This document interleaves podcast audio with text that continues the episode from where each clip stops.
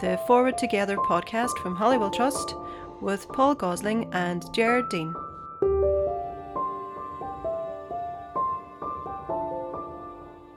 Okay, welcome to episode four of the Forward Together podcast. Uh, my name is Jared Dean, and I'm joined as always by Paul Gosling. Paul, how are you? Coping in the time of COVID, Gerard, as we all are. Good man, good man. Okay, so today we are joined by Suzanne Rogers, and Suzanne and yourself, Paul, had a grand chat about the media in Northern Ireland.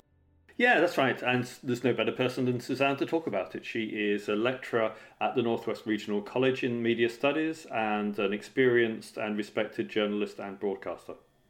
Yeah, okay. So I think the few of the points for people to log out for or listen out for before we hear, you should have a general chat about media in Northern Ireland, about how things all seem to be changing in the media, but then at the same time, a lot of the things are staying the same. Well, as with many things, uh, the coronavirus crisis is accelerating underlying trends that have been taking place for some time. Uh, the traditional print newspaper industry has been under pressure, increasing pressure for a number of years. My, the newspaper that I wrote for for 20 odd years, The Independent, a few years ago, went online only, and that is part of a more general trend where social media and online media consumption has grown in strength and importance uh, and in revenues, whereas mm. the hmm. traditional print industries are struggling, and in particular, they're struggling during COVID 19. Not so much, well, partly because people are not going out to buy newspapers, but more particularly because the advertisers are not advertising. And traditionally, of course, newspapers get most of their revenues from advertising rather than sales, but mm. both are down. Okay. And one of the other things that she touched on then was that things are changing in the media landscape in the sense that it's becoming more of a two way conversation rather than simply uh, we report the news. That's right, and we have what uh, is widely called uh, citizen journalists these days people mm. who take to themselves the idea of reporting what's going on. The problem is, the question is, can we rely, can we trust on people who don't have any background? But of course, as Donald Trump would say in the United States, you know, do you trust the traditional mainstream media as well? So there are big questions about trust in journalists and the media industry. Okay, well, let's hear the conversation that you had with Suzanne. How would you describe the media landscape in Northern Ireland today? Well, I mean, it's one of those things. It's very much changing. It's very much staying the same.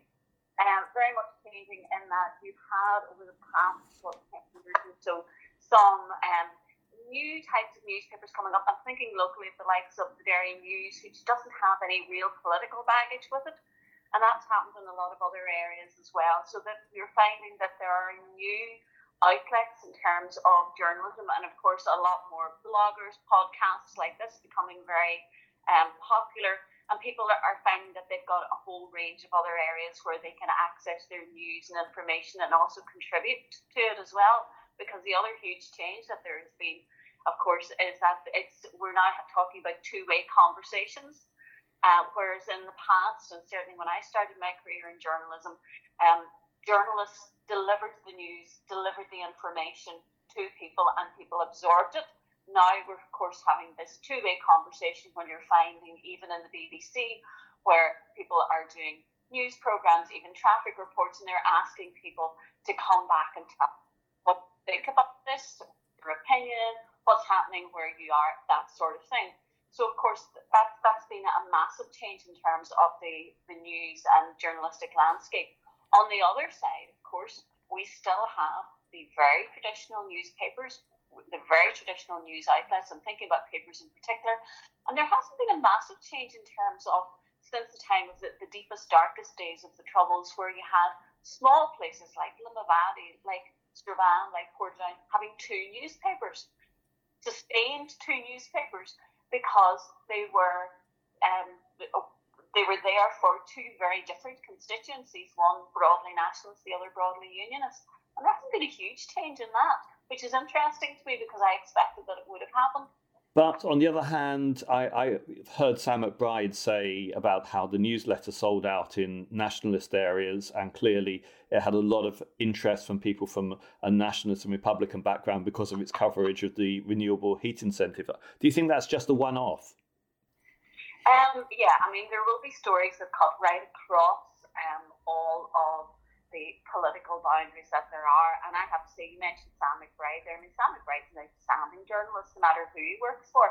I would read Sam McBride no matter um, whether it was a Skibbereen Eagle he was working for, I would be looking for him. And I think that, I suppose, one of the things around kind of social media and social media presence that journalists have now is that they've lost a lot of the anonymity. They feel more um, like a trusted person that's sitting at your kitchen table with a, with a cup of coffee. And certainly Sam McBride and his ilk fall into that category where it's, it's not so much who he's working for, it's actually the personality themselves, where you can kind of, you know, trust that person. There are a few people that fall into that category, and uh, I, I know from my point of view and from the point of view of the students that, that I teach, they would follow journalists sometimes rather than actual news outlets because they don't. And of course, you got people like Alex Kane and Newton Emerson that write for newspapers that would be associated with very difficult, different um, identity relationships. Yeah, exactly. And the, the thing is, I think you know we're always we've always been news hungry in this part of the world, and I think people do also go and look at. I suppose maybe to, even to be annoyed, they go and read somebody like Newton Emerson just to see what he's saying. They read Alex Kane because they are provocative um, the likes of Brian Feeney as well, because they are provocative and people are interested. And maybe that's a change that has happened is that people are maybe feeling more able to reach out and look at the other side and consider the other point of view, whereas in the past that might have been a closed door. But of course, you and I are talking during a period of COVID 19 outbreak, which is likely to persist for some time. The newspapers were already struggling in terms of readership and income. Uh, they've significantly lost both and particular advertising revenues in the current period, which does put new commercial pressure on those, and the big question about whether some of the papers will continue, survive. Yeah, I mean, absolutely. We've seen um, in various areas closed in the Republic of Ireland. Uh, certainly, journalists have been put on furlough we have seen that happening, and papers are in difficulties. They were in difficulties before this, they're much more in difficulties now. But those who do survive, those papers which do survive, may find that they have reached something of a holy grail. How do you create an appetite for online news so that people will actually pay for it? Because, of course, people can't go out now and buy their local paper. Okay, the likes of the Irish News, the newsletter, and the Merv come together to offer a delivery service I think it's in Greater Belfast, and they're talking about expanding that. The Telegraph already has a, a delivery service.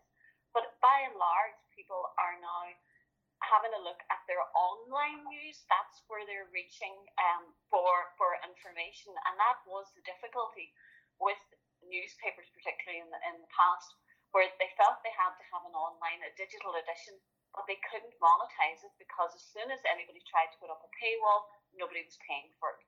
The only one that I'm aware of that was, you know, quite successful in that was um, Donegal Daily. And that was largely due, I think, to emigration because you have Donegal people who were in Australia and Canada, in America, Germany, all of that, looking for news from home and were happy to pay for that news. So Donegal Daily managed to monetize, but very few others have managed to do that. So I suppose, I mean, for those papers that do survive, there will be that maybe bonus that people have become used to digital editions from getting their news from online, and there may be an opportunity there to monetize that which wasn't there before.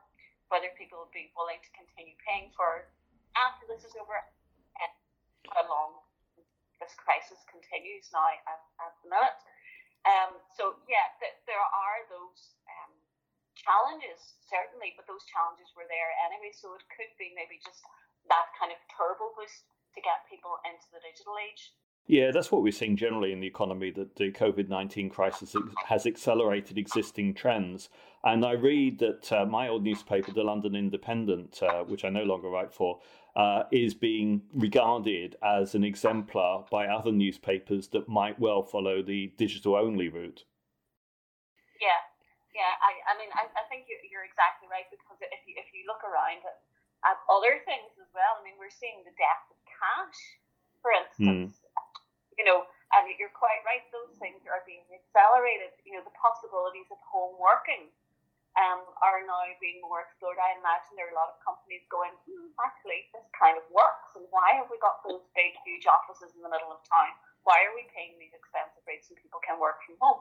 And I suppose on an upside of, of some of that is that um, for people with disability or particular challenges, for whom home working would have been a solution and who were told in the past, now we don't really do that, that may open some doors for them. Now, to move on, Suzanne, to, to a more, uh, if you like, uh, broad brushed approach, I, how would you describe the role of the media in modern society? What I would like to say is that the, you know, the role of the, media has always been to stand to one side and to shine a light into dark corners. You know, that, that's that's what we all like to say. Uh, of course, commercialization, the, the commercial reality is that newspapers, the media has to sell advertising space, has to sell copies, it has has to be commercially viable, and that always is going to be in there and is going to be tainted there. But I mean, I've been looking across at how the media has been reporting, particularly around COVID 19. Now, it has to be said, it's, it's a mixed bag and you are getting people who are not being particularly, um, I suppose, responsible. I mean, you think of the of the likes of Fox News, and um, they're pushing this chloroquine as being the the answer to this, and it's just interesting to watch. Fox News was saying this particular drug was used to treat malaria, and they were reporting that this was a possible cure for COVID 19. Um, the White House, of course, is so closely connected with Fox News. Sean Hannity has been a, a, kind of a, an advisor to Donald Trump, um, if not officially, then unofficially. And it was almost like like watching um, ping pong because Fox News were putting out a story and then Donald Trump was kind of going, okay, that's getting a bit of traction, right? I'm going to say that as well. And then because the president was saying Fox News were reporting it back again, and it resulted in an awful lot of misinformation going out on the likes of Facebook and WhatsApp and, and whatnot. Um, you know, there's that level of disinformation that, that that's going out there from the likes of Fox News. And then you've got um, people like um, Toby Young writing in The Sun and talking about this is the biggest economic downturn that we're going to see since the 1930s if you don't ease off on social distancing measures, and saying he's skeptical about the prognosis, doesn't believe it. Um, but having said that, the Sun did then also report um, Professor of International Public Health saying now is not the time to lift any of these sanctions and every life matters. So it's, it's sort of what you would expect there. And and there's always been a history, of course, you know, for example, in the Daily Mail in Britain, of the media being an outlet of propaganda. Absolutely, but people know and understand that when you're lifting the Daily Mail, you know it's not the Guardian. When you're lifting the Guardian, you know it's not the Sun. So I think people are well enough informed as to kind of use the prism of what to expect, and I think there's a big difference between national, international news organisations and local news organisations as well. Of course, as we've said there, um, some newspapers, some news organisations have furloughed their staff. So the fewer staff you have, the less chance you have to fact check. Um, you know, if, if you've got a reduced number of staff. But we do have organisations locally, the likes of Fact Check NI, who um, who do, do some really good work um, in terms of, um, I've been watching them across Twitter and across Facebook as well, just explaining what some of the myths are, and they're there as a resource. The Ethical Journalism Network um, is working with different fact check organizations who've set up multiple tools, free online training, and resource hubs to help journalists just check their facts, just check and cross check. But you know, the old rule of journalism still applies. You don't put something out as a fact unless you've got more than one source for it and unless you've got reliable sources for it. That's always been how it is. That's always how it should be. And that hopefully is, is how it will continue. Unfortunately, I think journalists, you know, have a bad press, if you, if you pardon the pun there, because I was looking at in March, Australia's Edelman Trust Barometer surveyed 10,000 people in 10 countries. Okay, it's not a huge number of people. And they were asking about trust and whether uh, who people trusted, and journalists came bottom of the pile, um, even behind their own country's leaders. And as you would expect, scientists were, were top of the pile there. Um, but people are getting a lot of their information from social media, from video sites, from messaging apps. But again, from the Reuters Institute looking at it, and it seems to be that people are cross checking themselves. They're not just taking it at face value now, and that they are cross checking as well, and that there seems to be a bit of a return to the likes of the Financial Times, the likes of the BBC, um, the likes of the Guardian for solid information. So, okay, people might see something on Facebook and they might see something, this citizen journalism, they might see something in the likes of the Sun, but they're not taking it at face value. They're going and checking it elsewhere. But does the role of the media change because we are in a post conflict society? In, in what way? Uh, do we have other responsibilities? I mean, uh, this. I mean, when I've been doing interviews with various people, one of the the points that's come up several times is that a number of people within civic society feel that journalists shouldn't run stories that they know are going to make co- community relations worse. Um, I've, you see, I think this has always been the case. It's not just post-conflict. Journalists have always had to have integrity, and again, it's something that I say to my students. You know, integrity is key here you have you can't say publish and be damned. You have to stop and think, well, what's the context here? Am I actually adding anything to wider knowledge or discourse? Or is this just a sensational headline? And I do know, and I'm not going to go into details, but I know that during the Gulf War, journalists stood back and there were stories that could have been written and weren't because they were inflammatory, they were going to be deeply hurtful um, and they weren't adding anything to the discourse. Same with the Omagh bomb. I, I remember well, there were different stories that journalists got to hear about, and we agreed among ourselves no, that this would cause more damage to actually publish. Now, I'm not talking about um, damage in terms of political damage, I'm talking about just damage to, to the conscience of ordinary people and damage to, to the community around Omagh that it would have been very difficult. So I think journalists are always, it's part of the job, are always weighing up what are the consequences of this? Does it add more than it takes away? You know, what, what's my role here? Um, in a post conflict situation, I think maybe less so. I think it was more so while the troubles were being reported. Um, Hume Adams, for instance, a lot of people knew that that was happening uh, and decided to give it a little bit of space rather than to go ahead and publish the fact that it was happening at that particular time. So I think in a post-conflict situation, we would like to think that we're in a more robust situation, that we're in a stronger position in terms of community relations, and that um, journalists can maybe press the pedal a wee bit harder. Um, I, you know, I, I think it's always been there, and I think it's a bit of a shifting sands, and we can't make our, our definitive rule every story and every aspect of every story has to be weighed up on its own merits.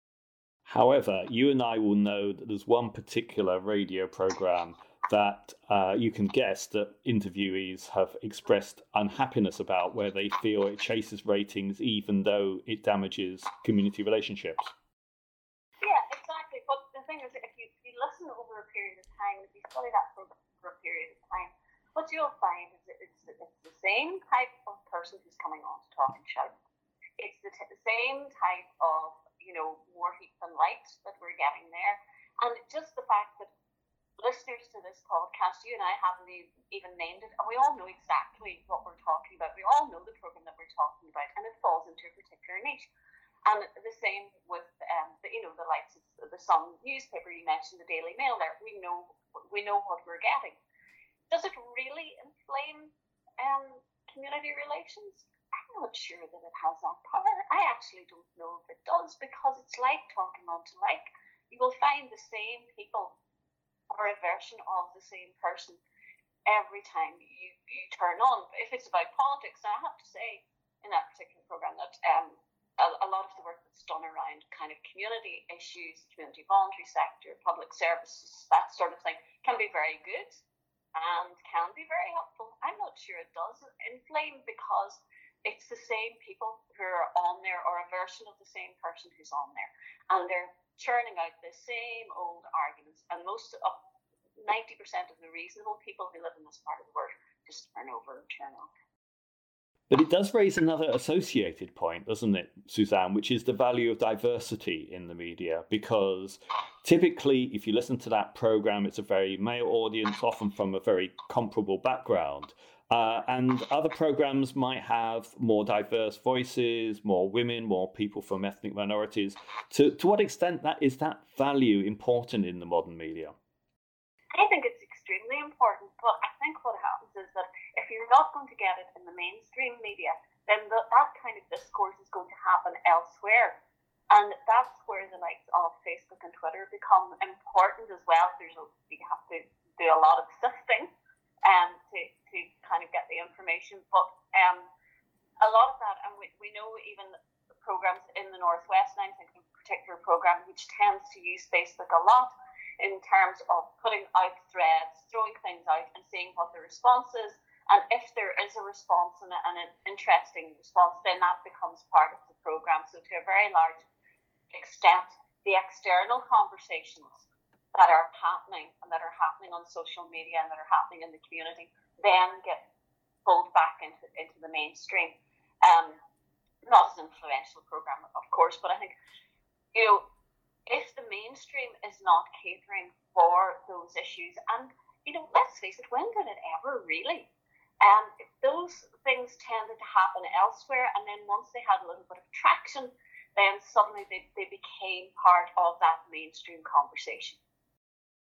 This touches on another issue as well, I think, which is that if we acknowledge that there are some stories that are actually very damaging, even though they're true, they shouldn't be run because of what they do to the external world, maybe would uh, spark uh, a, a retaliatory violence, etc are there things that we should, as journalists, be doing that are making a positive contribution that might be regarded as ethical journalism? Yes, I mean, absolutely. I totally agree with that. I think journalists do have that responsibility because they have a unique power. Journalists have a unique power to disseminate information, to um, reach out, to ask the questions, have they access to people that ordinary people in the street don't have. And I think you know, maybe that's where the real ethical responsibility lies, and not just how you report the stories that come your way, that you come across, or that you find, but also actually going in search of those stories that do shine a more positive light. I mean, I, I was looking today, it's incredible some of the stuff that, that's on Facebook and um, on social media in general, where somebody is, is calling for, you know, total boycott of China, talking about genocide, just horrible stuff, really, really awful. And I think it is important, I think it is incumbent on journalists to go and look for those stories that um, provide a context. And I suppose it's maybe going a little bit deeper than just, you know, the headlines, the headline news or the headlines in the, in the papers, to actually go a little bit deeper than that. And to add some context to the information that, that we're getting. So, from that point of view, from that ethical stance, I absolutely think that journalists, it is incumbent on them to um, go and look for that and to explain things to other people. And I don't mean in a patronizing way to explain things, but to be able to provide the context, the background that ordinary people, because they don't have time and they don't have access, aren't able to maybe to, to, to find that, that kind of information. But of course, it's much more difficult these days because of the lack of resources and the fact that you've got. In the old days, you would have uh, the the news editor who told you to go out and find a story. These days, you're much more likely to, within you know the context of uh, social uh, distancing these days, but you, you're more likely to stay at your desk and be expected to rewrite a press release than actually have the opportunity to go out and find stories. Yeah, but it's, it's to the individual journalist. Yeah, of course you can sit at your desk and rewrite a press release, but where's the crack in that? I mean, nobody got journalism to do that. But yeah, you know, you're, you're quite right.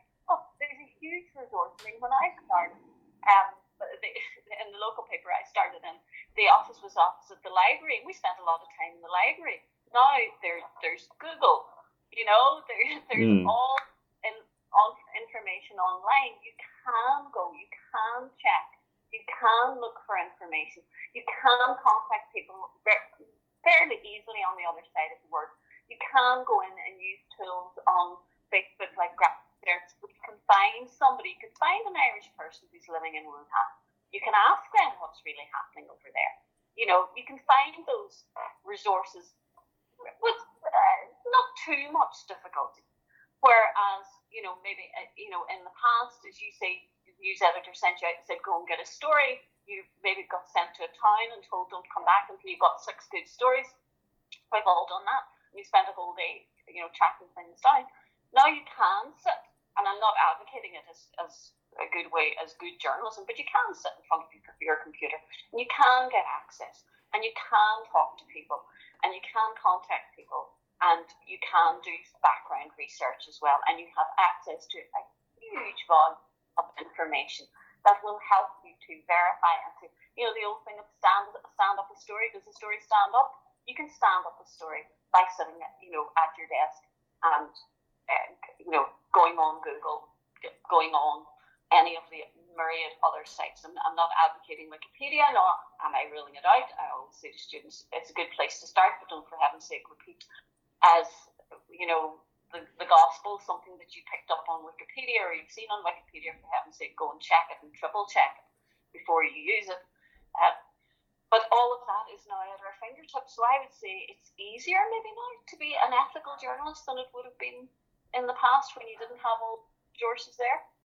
And the other thing I think to, to stress, Suzanne, is that the current COVID 19 crisis has actually led to a significant number of positive stories about the, the businesses that have gone out of their way to manufacture uh, personal protective equipment, uh, the, the businesses that are doing home deliveries, the, the rise in community spirit where people are helping each other. And that actually can help to bond communities together during a time of crisis. I think that's exactly right. Those types of stories are really heartening. They also, by creating awareness, they get people, more people to think, oh, maybe we could do this. Maybe we could put something in that as well. And you're absolutely right. I mean, you know, it's lovely to, to read the story, hear about the organisations that have switched over from high-end fashion and they're making PPE equipment now. Um, I, I was listening to something where um, and it was actually a Donegal student who a month ago was in Washington making a coat for Michelle Obama, you know, this designer coat, and is now back um, in Donegal and making um, aprons and face masks and all this kind of equipment. That's that's lovely. Um, those types of stories. I mean, we've all loved the story of this uh, war veteran who's 99 and he wanted to raise a thousand pounds. And I think the last time I looked, because he was walking around his garden doing I think, a thousand steps around his garden, and he was hoping to raise a thousand pounds. And the last time I looked, it was over twelve million pounds. Well, in fact, I think it's eighteen million as we speak now. But yes. it just kept going up and up and up. That's a, that's a lovely story. It's an amazing story, and it's a feel good, and we all need to feel good at this time when people are maybe feeling pretty stressed out, maybe have loved ones that they're worried about, maybe have experienced COVID 19 in their own families or friends or groups and it, it, it's wonderful to have those types of stories of deliveries being made to elderly and vulnerable people, people looking out for each other, even coming out and clapping at the end. I don't know how much good that does if it happens on a weekly basis, but you know, it's a feel good thing. And people are putting up videos of silly things that they're doing. My own college has been putting up videos of uh, various people, how they're social distancing. Um, some of our performing arts and music students have been putting up videos, doing that that type of thing, and just kind of reaching out and saying, listen, we're all in this together. There is no way that we're going to get out of it without depending on each other. So let's make the most of it. And it's something that I'm interested. I, I don't know if, it, if it's going to happen, but I'm interested in seeing what the landscape is like when all of this is over. Because, of course, when we had the financial crash, um, of the, the 1990s, um, and people say, no, it will never go back to this rhythm, this, you know, capitalist-driven society, um, and we did. Let's face it, we did. Yes. So I'm just interested people are saying, oh, it will never be normal again. I'm not so sure. I would like to think it wouldn't be, but um, I'm, I'm interested in seeing how we emerge from this and what sort of society emerges out of this. Now, Suzanne, the one thing that we've not mentioned here, which we should do, is the role of the media in holding government to account. Uh, what do you think the relationship between the media and government should be? Well, I mean, exactly that holding to account. And okay, there has to be, um, I suppose, a, a, sensible approach. And we're seeing it. I'm interested in the Republic of Ireland at the minute. What happened to the election there? Was that the election that didn't happen? Because now we seem to have continued on and ignored the results of that election. Um, and we've still got Leo Varadkar, who has played a stormer, has to be said, with Micheál Martin sitting kind of looking over his shoulder. Um, and, uh, you know, I, I think the, the news outlets, uh, journalists in the Republic have appeared to have taken the decision not to challenge that, not to ask questions around that, although they are asking questions of um, the, the, leadership generally and what is being done in, in the Republic. Um, as far as Boris Johnson is, is concerned, um, I think there were strong questions being asked of him in briefings. Some of the news outlets definitely didn't cover themselves in glory. I'm sure you, you know what I'm talking about. Some of the briefings there, and it was all well met, and almost um, unpatriotic to be questioning, um, which I thought was uh, an interesting point of, of view. That you know you, you could without knowing, you could nearly tell which outlets uh, the journalists were representing by the way in which they framed their questions. And I think some of that maybe is to do with public perception as well, that the um, were maybe reflecting what their readership, listenership would wanted them, the, the approach that they would want have wanted them to take.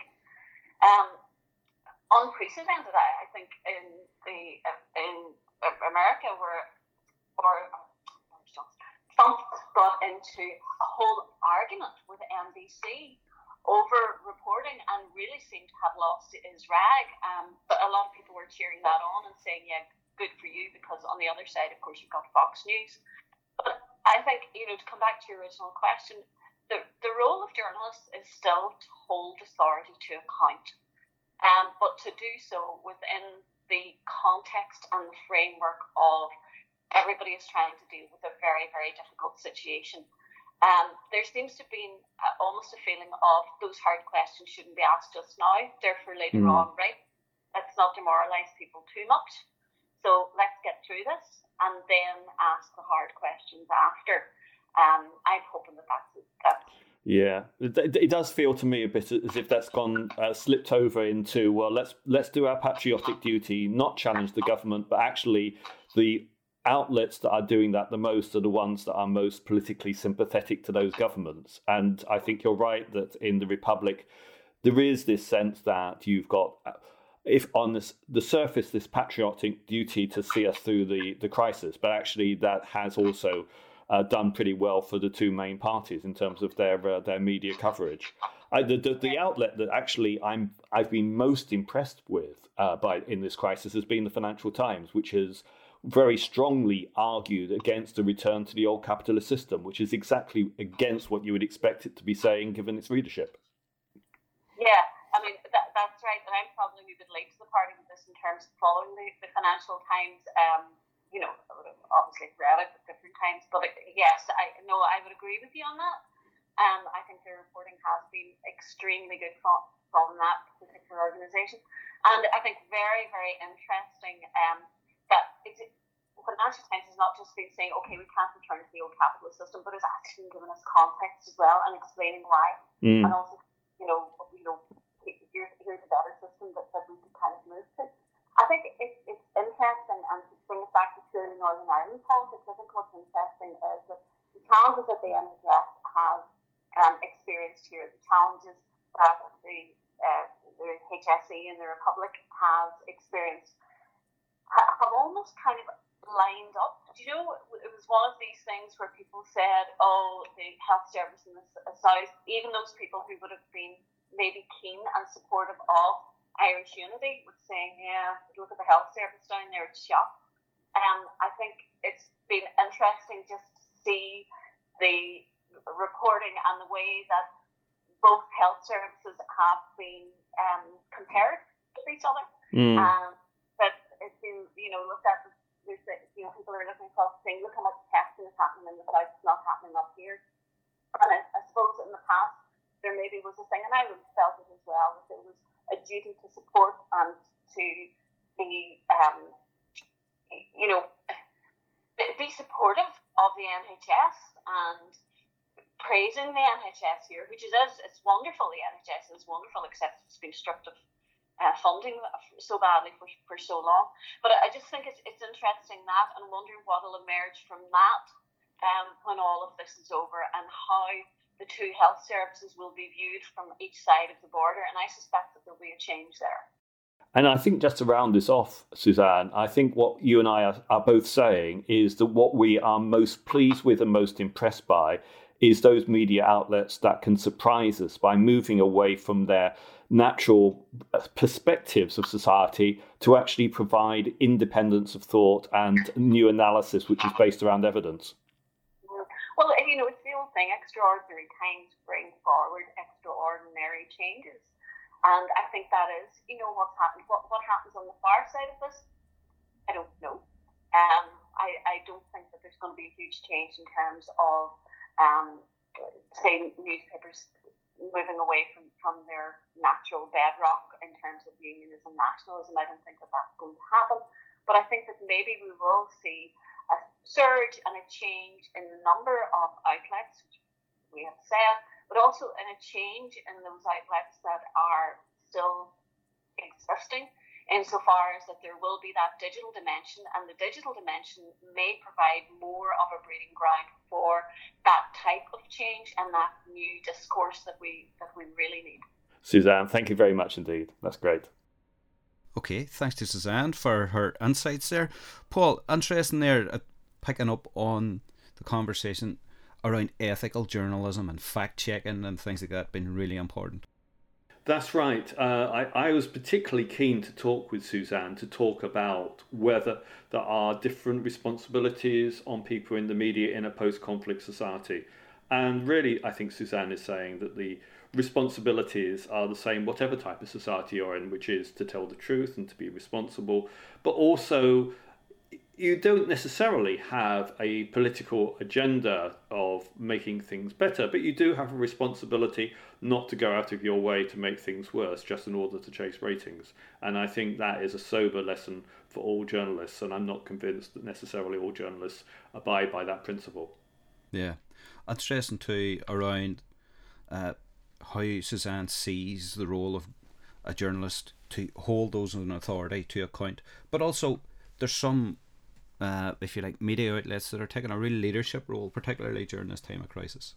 Uh, that's right, and in a sense, that uh, has gone through be- since before the crisis. I think um, the the News Letter and Sam McBride, the, the political editor of the News Letter, uh, was really quite inspiring in challenging political unionism through the, the voice of the mainstream unionist newspaper over the renewable heat incentive. And he shows, I think, how whatever political background your media comes from, you can still be challenging. And I think that is a strong message to the whole of the media industry in Northern Ireland that we must be resilient, we must struggle to hold political leaders to account. Brilliant thanks to Suzanne for her insights, as I said earlier, and thanks to yourself, Paul, and thanks to the Community Relations Council for funding this podcast, and for you for listening. So that's it for this episode, and we'll talk to you again soon.